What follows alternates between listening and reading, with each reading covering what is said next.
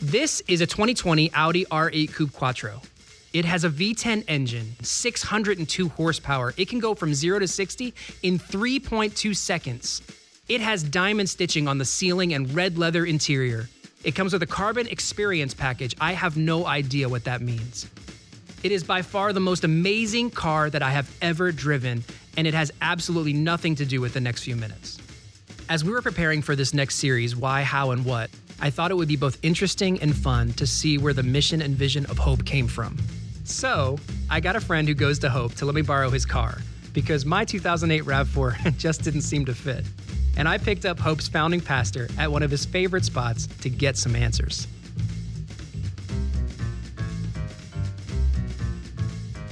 I bought you a little present. Is this your car? no, it's not my car. I work at Hope. Well, man, if it's not yours, I'm going to drive it. Awesome. You think it's okay to smoke? Uh, we borrowed that from Audi, and it might run on jet fuel. I think you probably should keep flame away from this car if at all Uh, possible. all right, I'll put it out. I'll put it out. But you should definitely try this car.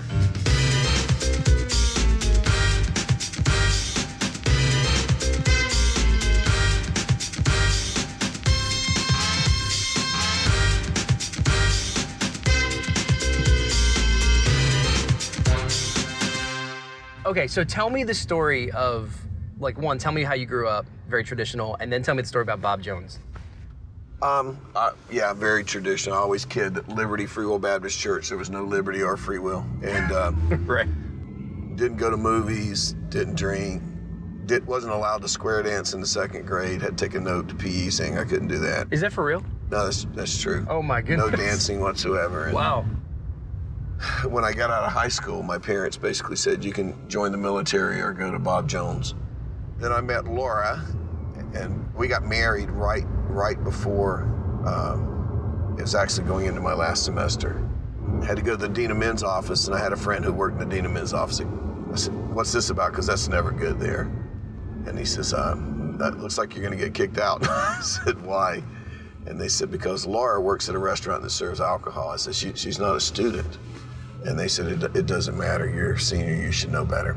I guess the verse that really kind of resonated with me is it's not the healthy who need a hospital. It- It's the sick. Yep. And I thought, man, what if you had a church that people would actually, who had issues, like we all have issues, but they felt comfortable enough just to come and you could provide a safe environment for them to listen and maybe get a different perspective on who God is and the relationship He wants to have. And that was really the whole thinking behind having a church where people really did feel like you love them where they are. And I know a lot of, if you ask any church in America, do you love people where they are? Absolutely. But there's something about hope that really does that. When I'm working on my message or we're planning a weekend, I'm thinking if, if the guy from the gym or my neighbor finally shows up today who, who's lost as a lizard, what's going to be their experience? I, wait, lost as a lizard? Can we do that for a minute? lizards, all lizards are lost. Okay, lizards and cats. Um, okay, so if he's lost as a lizard Yeah. and uh, is coming to church, what would he respond to what we're doing? We're talking about. It's, it's tough. I mean, like when I talked about David and adultery, that's a tough topic, but it's a real topic. It's the world we live in. And Yeah. you still have to do it in such a way that people understand hey, it's wrong. I don't think anybody would probably argue with that. But Right. at the same time, God still loves you. Does Right. it change how God feels about you? How do you like this car? You know what? Um, it's okay. I mean, it's your basic pastor car. Your ba- that's right. It's your basic. 500 and some horsepower, you know. My name is Chase. I am one of the campus pastors. If you're new around here, it's so good to be with you. I have the privilege this weekend of kicking off a brand new sermon series that we're calling What, How, and Why, or Why, How, and What. And so we're entering a season here at Hope where we want to remember why we do what we do and exactly what it is that we're supposed to be doing as a church. And so it's a vision series. It's where we back up, kind of adjust our perspective, and look down from 30,000 feet and remember the big and important things. And it's always incredibly helpful to do this every now and again because as humans, we have a huge tendency to just forget, uh, to go on autopilot, to forget why we do what we do and how we're supposed to do it and what we're supposed to be doing. So, as you may know, our vision here at Hope is to reach the triangle and change the world. And the way we want to accomplish that is summed up in our mission statement, which is to love people where they are and encourage them to grow in their relationship with Jesus. And we even unpack that last little statement, and we have five marks or five ways that we actually measure if we are growing in our relationship with Jesus or not. And so these first two weeks, uh, we're going to be diving in and remembering the why as we go through love people where they are this week and then encourage them to grow in their relationship with Jesus next week. And then the next five weeks, Mike will be taking us through the how, the five ways that we measure that sort of growth. And now, let me say up front um, this is not the unveiling of a new vision. Uh, so, our vision, our mission as a church, and really every church, goes back 2,000 years ago, where Jesus gave us our very clear marching orders in Matthew 28, where he said, Go and make disciples, uh, baptizing them in the name of the Father and the Son and the Holy Spirit, teaching them to obey all that I have commanded you. And behold, I am with you always. And so, every church in reality has the same goal to make disciples. Uh, but every church has different leaders with different personalities. And every church is in a different context. So a church in Haiti is necessarily going to look different than a church in Raleigh. Uh, and every congregation has different uh, giftings and different histories. And so, this isn't the unveiling of some sort of man made plan. This series is really just meant to be a reminder of who we are, if you're a Hope member or a mission partner, as we call them, and an introduction of sorts to those of you who are relatively new around here. So, we want to introduce ourselves to you, tell you our backstory, and let you know what we're all about. And it's kind of cool to be able to do this at a church that, had, that has had 25 years of ministry to look back on. I used to do a vision series every year at the church. Uh, me and some other folks started in the mountains in Asheville. Uh, every single year we would do that. But that, that vision series was more of this is what we hope to be one day. Here at Hope, uh, I have 25 years to look back on and learn from, and we're at a place now where we can pretty confidently say, this is who God has made us to be.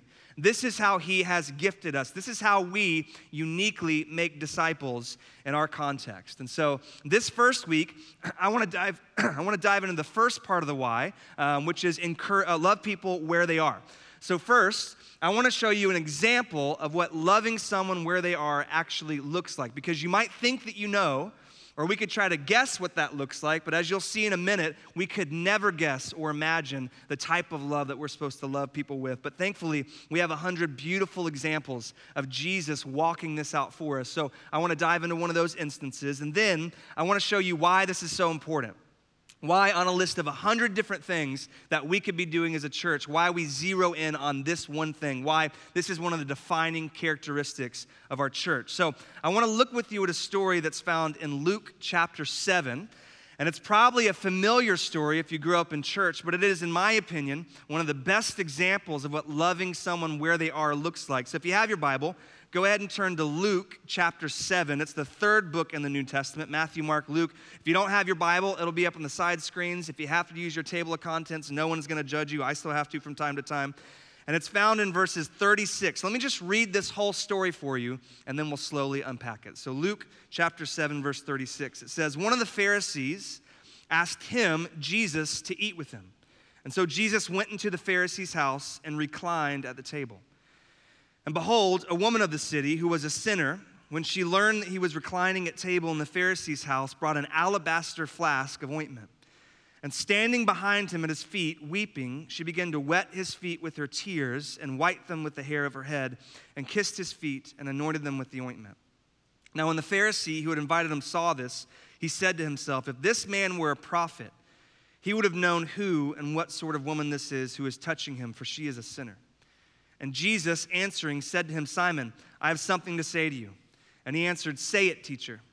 He said, A certain moneylender had two debtors. One owed 500 denarii and the other 50. When they could not pay, he canceled the debt of both. Now, which one of them will love him more? And Simon answered, The one I suppose for whom he canceled the larger debt. And he said to him, You have judged rightly. Then turning towards the woman, he said to Simon, Do you see this woman? I entered your house. You gave me no water for my feet, but she has wet my feet with her tears and wiped them with her hair. You gave me no kiss, but from the time I came in, she has not ceased to kiss my feet. You did not anoint my head with oil, but she has anointed my feet with ointment. Therefore, I tell you, her sins, which are many, are forgiven, for she loved much. But he who is forgiven little loves little. And he said to her, Your sins are forgiven.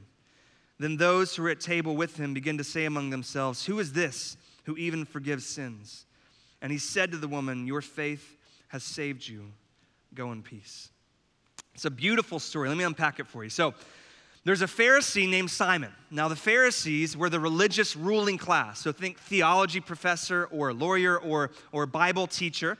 And this Pharisee invites Jesus to come and eat at his house, which is very uncommon in the Gospels. We don't see the Pharisees being too nice to Jesus in public. If they want to meet with him, it's usually behind closed doors. They do it in secret. But for some reason, Simon invites him over to eat. We're not sure why.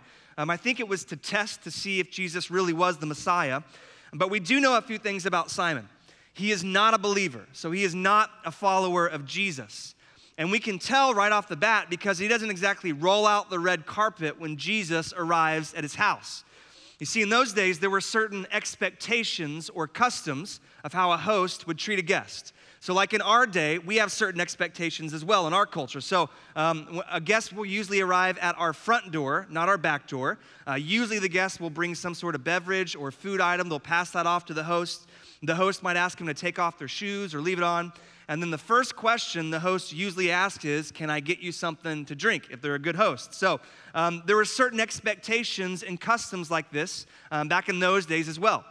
When a guest would arrive at your house, you would greet them with a kiss on the cheek. I was telling my daughters this story a while ago, and they were like, that's kind of gross. You have to kiss people on the cheek. And my wife kind of jumped in. She said, no, no, no, it's like French kissing. And my daughters know what that is, and I do too. We're like, that's really gross. She's like, no, no, no, no. That's how they greet each other in France. They kiss each other on the cheek. We're like, okay, that's much better. But that, that's what they would do. And then you would have them remove their sandals and you'd wash their feet. So they've been walking outside all day. It's muddy. They've been stepping in the stuff that comes out of the south end of a northbound donkey, if you know what I'm talking about. So you take their sandals off, you get their feet clean, and then it was customary to put some olive oil or some good smelling fragrance on their head. But Simon doesn't do any of this, and we're not told why. Maybe Simon meant to be rude to him. Maybe he just expected his servants to do it and they forgot. We're not sure. But if you were watching this unfold, it would have been very, very awkward. Now, if you were a Pharisee like Simon with uh, relatively a lot of money, relatively speaking, uh, you would have a pretty nice house. And your house uh, would have been like everybody else's house. It would have been a square house with a hollowed out courtyard in the middle for when it, uh, when it was too hot, you would eat meals out there, and you'd probably even sleep out there during the hot summer months in Jerusalem. Um, and so Simon has set the table in the courtyard. Now, it's not a kitchen table like you and I eat at. This is a low table. If you've ever been to Southeast Asia or the Middle East, you've seen these tables. They're low to the ground. And the way that you would eat is you would lay on your stomach and eat with your right hand, or more commonly, you would recline. That's why Luke uses that word. You'd recline on your left side, your left elbow, and put your feet behind you. Um, and then you'd eat and drink with your right hand. Um, now, in this house would have been a ton of people. So, Simon lives with this whole extended family that was very common back then. So, lots of people were coming and going. And then, Simon, as a Pharisee, would have been the type of person that all the movers and shakers would want to get to know.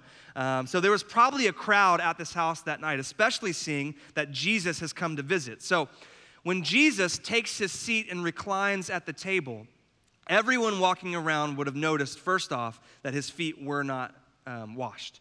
They were sticking out behind him as they made the rounds around the courtyard. That would have stuck out like a sore thumb. So everyone would have noticed this. This is very disrespectful. Well, the meal gets going, and suddenly there appears this woman. And Luke doesn't give her a name. Now, there's similar stories in the other Gospels, but in Luke's Gospel, she doesn't have a name. But taking into account this story and the other stories in the other books of the Bible, I think she's come into contact with Jesus before. So she's either witnessed his miracles or she's heard his teaching and she's heard that Jesus was going to be in her town at a dinner party, and she thinks, This is my chance. And so she grabs a very, very expensive vial of ointment, and maybe she planned to just anoint his head and then to speak with him casually. Maybe she planned on giving it to him as a gift. We don't know. And so she shows up to this religious leader's house with all these religious people and extended family coming and going. And there's a small detail about this woman that makes this awkward dinner even worse. Uh, she's a prostitute. And I think this is safe to assume. Uh, she's called a sinner, more than that, a great sinner. And when Simon reacts to her later in the story, he implies that she's a prostitute, and we'll get there in a moment. But imagine this woman, this prostitute, walking into this religious leader's house. It's probably an awful experience.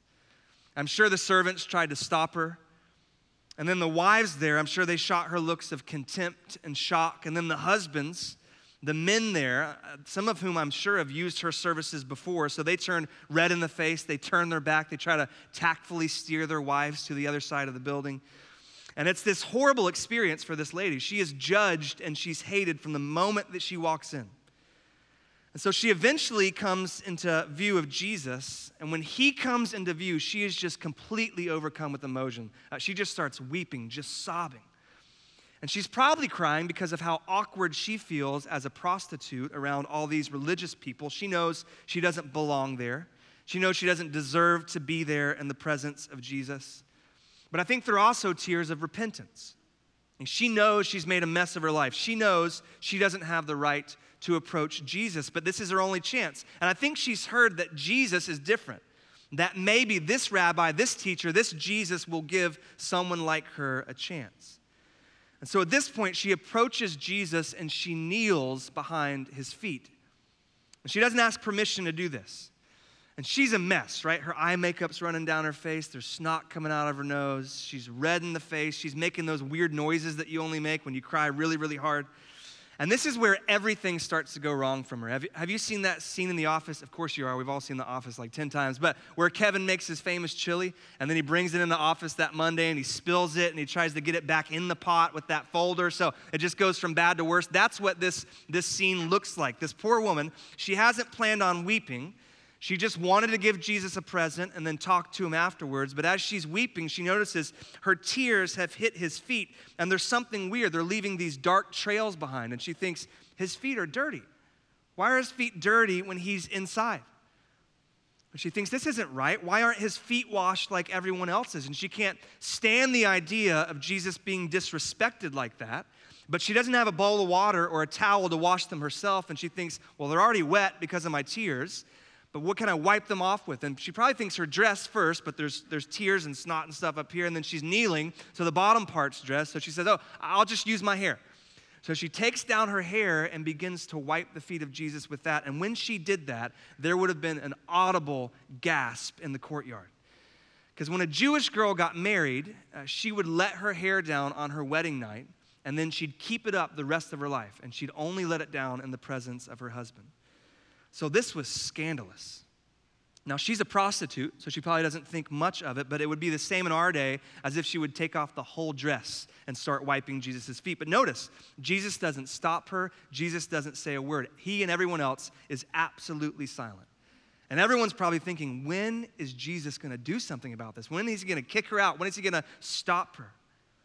And so she finishes wiping his feet as best as she can, and she probably sits up and she realizes she just made things worse. There wasn't enough water and her tears to really get it clean, and now there's probably hair stuck to his feet, and, and she feels so bad. And so, as a last resort, she just starts kissing his feet, almost as if to say, I'm so sorry, I'm so sorry, I'm gonna make this right. And she opens up that big vial of ointment and just douses the feet of Jesus with it. And this is powerful stuff. So, like a little dab will do you. So, this smell just invades the courtyard. It's like when seventh graders figure out what Axe body spray is. So, it's just this atrocious smell. And she's done everything wrong up to this point, just inappropriately, socially unacceptable. And then she just sits up and she's at a loss of what to do next. And it's been complete silence.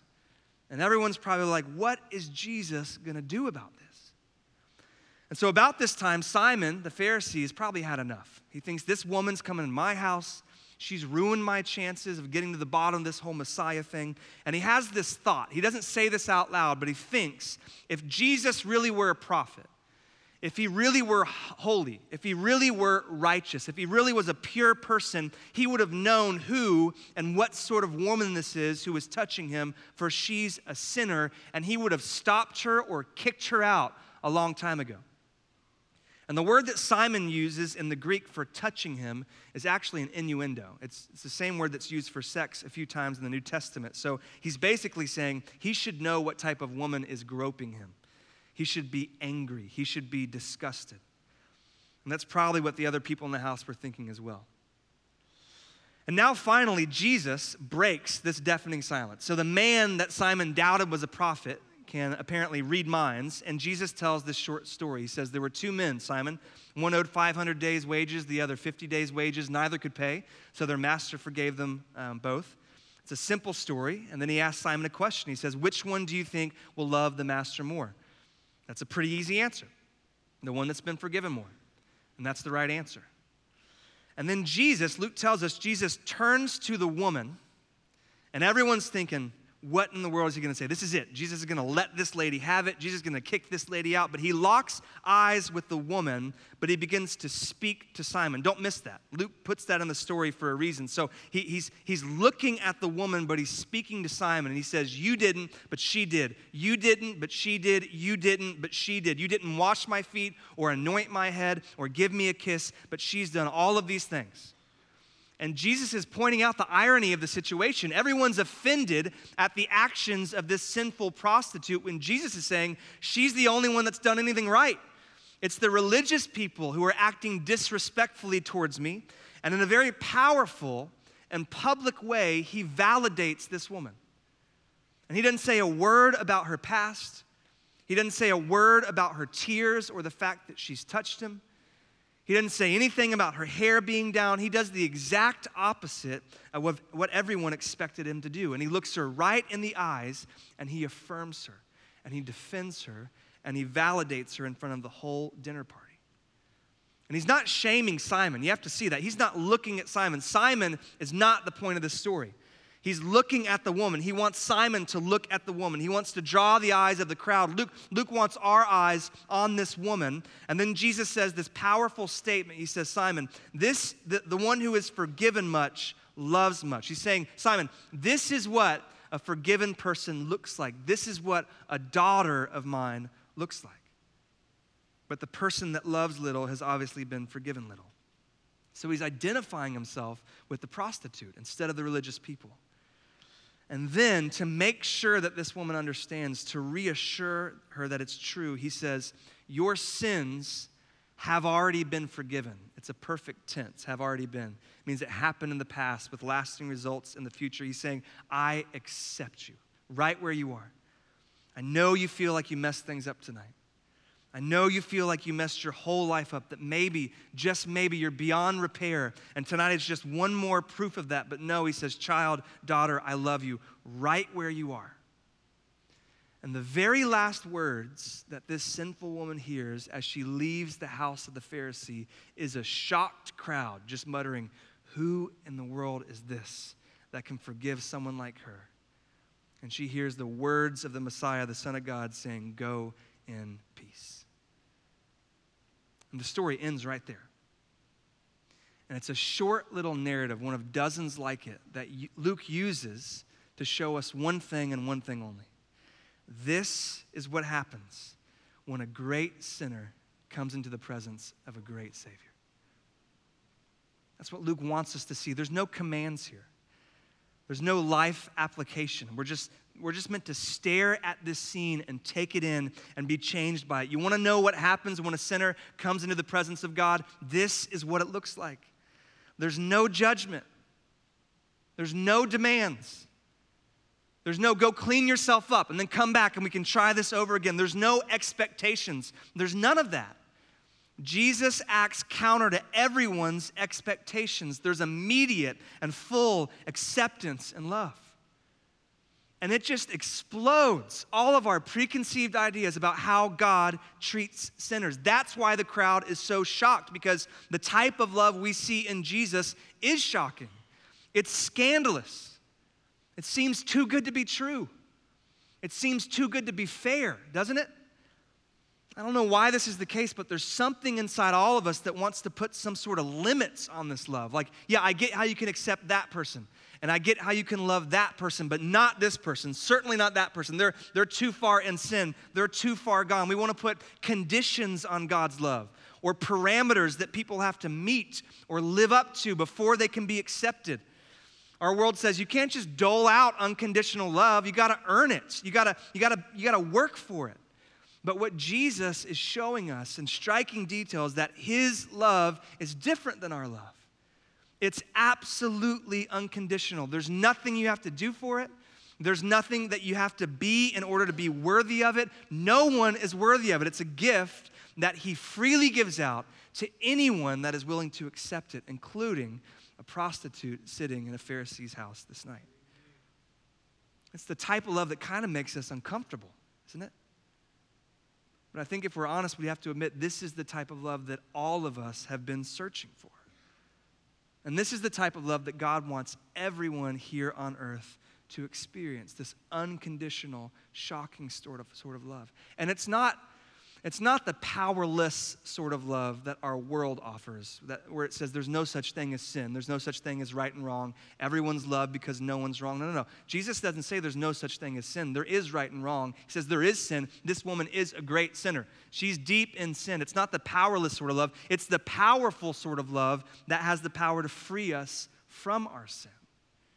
You see, we get this backwards. A lot of times we think that God's love is a reward for obedience or for being a good person. But look at the order of what Jesus says. It says, He who has been forgiven much will love much, will be transformed. It's only after we experience this sort of love that we receive the power to change and to obey and to become a good person.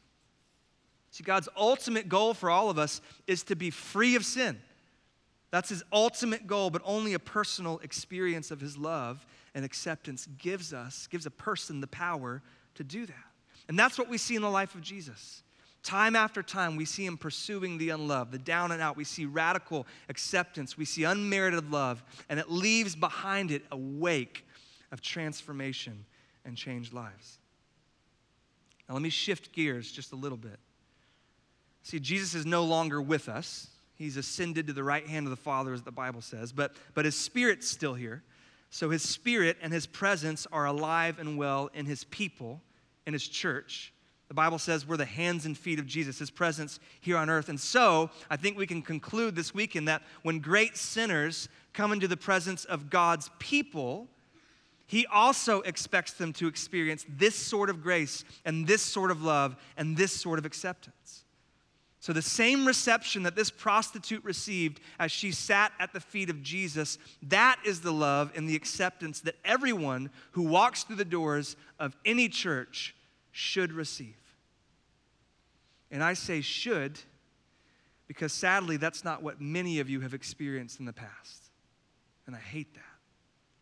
Some of you gave church a shot a few years ago and you, you didn't experience that. Instead, you experienced judgment or you experienced shame, or you experienced expectations or alienation, or you experienced the pressure to walk or to talk or to dress in a certain way, to have it all together before you could be accepted. And there are tons of you who are sitting in this room right now have been hurt by the church instead of loved by the church.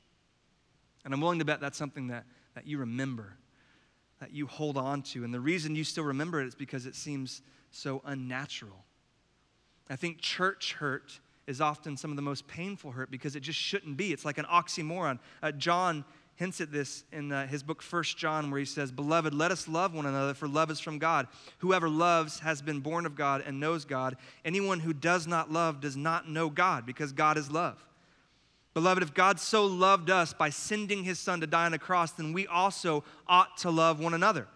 No one's ever seen God. If we love one another, God abides in us and his love is perfected in us. If anyone says, I love God, and hates or shames or judges his brother, he is a liar. For he who does not love his brother whom he has seen cannot love God whom he has not seen. And this commandment we have from him whoever loves God must also love his brother. John's saying, if you're a son and a daughter of God, there has to be a family resemblance with the Father. And that's the kind of church that we want to be here at Hope. So we want to do everything that we can to love people exactly where they are. And we don't want to put any hurdles or any hoops that they have to jump through. We don't want to lay any expectations on them because that's not how Jesus loved us. And that's the way that we want to love them. So when great sinners come through the doors of this church or through, your, through the doors of your houses or your workplaces in the, in the presence of the people of God, we want them to experience a great Savior, not shame, not judgment, not expectations, honestly, not even a great church, not even a list of great ministries. We want them to experience a great and a glorious Savior. So when people walk through the doors of this church, we want them to say, if that's how they, the family of God, treats me, I have got to meet their Father. And anything less than that, we believe, is to be disobedient and unfaithful to the great mission that God has called us to as a church. So hear me say this weekend no matter what your history is, no matter what your baggage is, no matter what your sexuality is, no matter what your doubts are, no matter what your beliefs about Jesus or the Bible or Christianity is, no one is too far from the reach of this type of love. Now, some of you have been around church a while are getting a little bit uncomfortable. Jesus' love is like that, it makes us uncomfortable. Some of you don't like the words that I just used. We're an Orthodox evangelical church, so you know where we stand on certain issues. But our job is to introduce people to the love of God and let Him take it from there. Some of you are thinking, well, this is dangerous territory, though, Chase. People will think they can do anything and still be accepted and loved by God. I have some really good news for you. They can. That's what Jesus accomplished on the cross. Like, but Chase, this is dangerous. Won't they use it as an excuse to sin? And that's my favorite que- that's my favorite question because when I hear it, I know that I'm getting the gospel right because Paul got this question all the time in the New Testament. It seems dangerous only if you radically underestimate the power of this type of love. When people experience this love, really experience it, they don't say, man, I like to commit sin. Jesus likes to forgive it. We're going to get along just great, right? That's, that's not what they say. There's this revelation that happens inside of them where they say, This is how much Jesus loves me. This is what God was willing to do for me and give to me. Alcohol never loved me like that. Money never loved me like that. Pornography and all these things, they never give anything to me. They take and they take and they leave me empty. This is what I've been searching for. That's what happens. You see that? So we are unapologetic that our desire and our prayer and our desperate longing is to love anyone that walks into these doors the same way that Jesus loved this woman. And that's not an easy task. We get that. Um, Jesus got a lot of pushback for this type of love. Uh, he was called a drunkard and a glutton for hanging out with sinners. He was maligned as a friend of sinners, as if that was a bad thing, especially from religious people. And so we know that if we want to be a church like that, that loves like this, we're going to get some pushback as well. And honestly, there have been a few dozen times where I've gotten pushback from some well meaning Christians in this church and outside this church. I won't tell you everything they say, but it usually is, has the gist of, you know, I've heard at Hope, a lot of people that go there don't even believe in Jesus. To which I respond, praise God. That's the type of church I want to go to. But you have to understand um, this is not something that we're willing to budge on.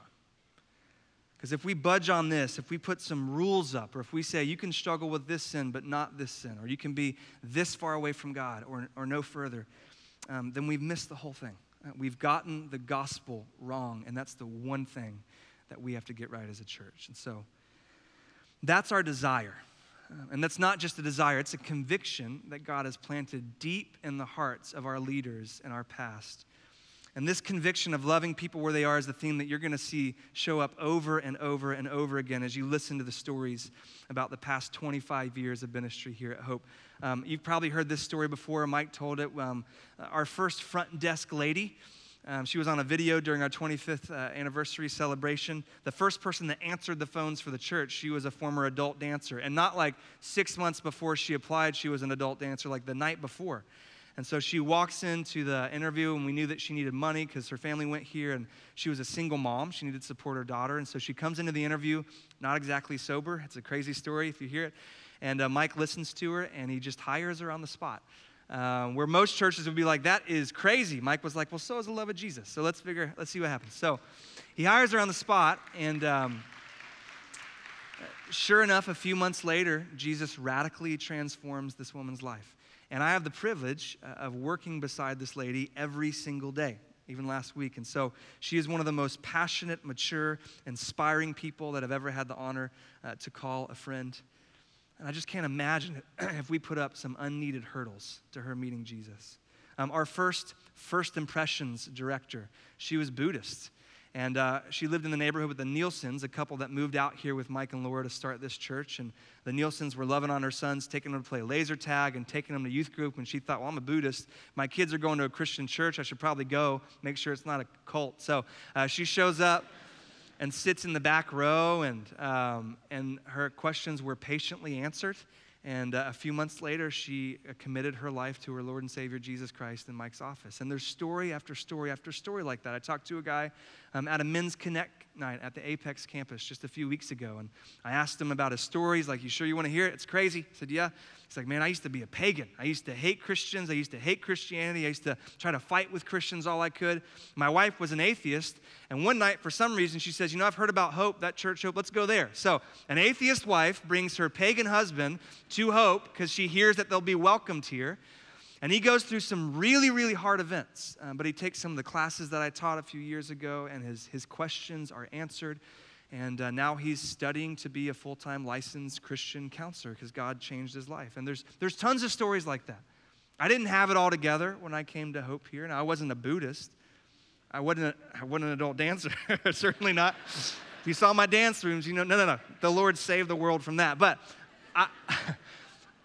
bad thought. I, I struggled with, uh, with different things, still sinful things, still equally as bad, but this church loved me and poured into me, and I'm a different person because of it. So you have to see, th- this is our heartbeat. This is our DNA. This is who we have been, this is who we are, and by God's grace, this is who we will continue to be in the coming years. And everything that we do here as a church is going to be run through this test, this filter. Does it help us love people where they're at? Does this help us love people well? And if it doesn't, we're not going to do it because it's too important. If this story is really what happens when great sinners come to the, the presence of a great Savior, that's what we want hope to be as well. So I want to close here um, just with two quick questions. First, um, if you have experienced this type of love, if you're a Christ follower, if you're a mission partner, I want to ask you um, who in your life right now is far from God but close to you? Who in your life right now is far from God but happens to be close to you, connected to you? And I want to tell you this weekend that is no accident. God has placed His Spirit inside you. He's placed you in proximity of that person for a reason. So I want everyone here to just think of one person, and I want to ask you, how can you love them well? Actually, go, go beyond that. How can you shock them with the radical love and acceptance of Jesus Christ? And I want you to be intentional with just one act of love this week. Just be a little, a little taste, a little preview of the amazing love of God to them. And then come back next week as we talk about how we can help them take steps towards Jesus. And then lastly, um, I want to ask everyone here do you know this love? Have you experienced this type of love? As I said earlier, hopefully there's dozens of people at all of our campuses this weekend that have not yet experienced it. Maybe you've read about it, maybe you've heard about it, maybe you've um, seen other people experience, but have you personally experienced this love of Jesus? And if you're not sure, you probably haven't because you would know. Your life would be changed. I want to tell you this weekend this is the love that you've been searching for. And there's really good news. The best news in the world is that you can experience this love, this grace, this mercy, and the transformation that results from it. You can experience it right here, right now, exactly where you are, right here in this moment, because Jesus has done everything needed for the Father to freely and fully accept you. He lived the life that you couldn't live, that maybe you're trying to live right now. He died the death that you should have died. It is finished. Your debts have been paid. And you don't have to go clean yourself up. You don't have to work for it. You don't have to strive to earn it. You can't. All you have to do is open your hands and receive it and believe it and watch as God transforms you from the inside out. So if that's you this morning, I want to be a little old school. Maybe it'll be uncomfortable. I don't care. That's fine. Uh, but I, I want to lead you in a prayer this morning. So let's bow our heads. Let's close our eyes. There's nothing special about this prayer. These aren't magic words, but hopefully they can put to words um, maybe what you're feeling in this moment. And so if that's you this morning, you haven't experienced this type of love, just say something like this. Just say, Father, this weekend I learned that I can apparently call you Father, even though I don't deserve to. And so I come to you as, as a sinner, as someone who's messed up. My life's not what I want it to be. I'm not who I want to be. And I just confess that I need help. So, Father, would you forgive me? And the Bible says that you will because of Jesus. So I accept that forgiveness, Father. Help me change. Send your spirit into my, heart. Transform me from the inside out as I seek to leave behind my sin and walk towards you. Thank you for your great grace. Keep your heads bowed and your eyes closed. If you prayed that prayer, uh, you are a new brother and sister in Christ. the angels are rejoicing right now. And I would highly encourage you to tell someone about that this morning. Maybe it's the person sitting next to you, maybe it's your wife or husband, uh, maybe it's a staff member here, but share that news because we would love to celebrate with you and walk beside you.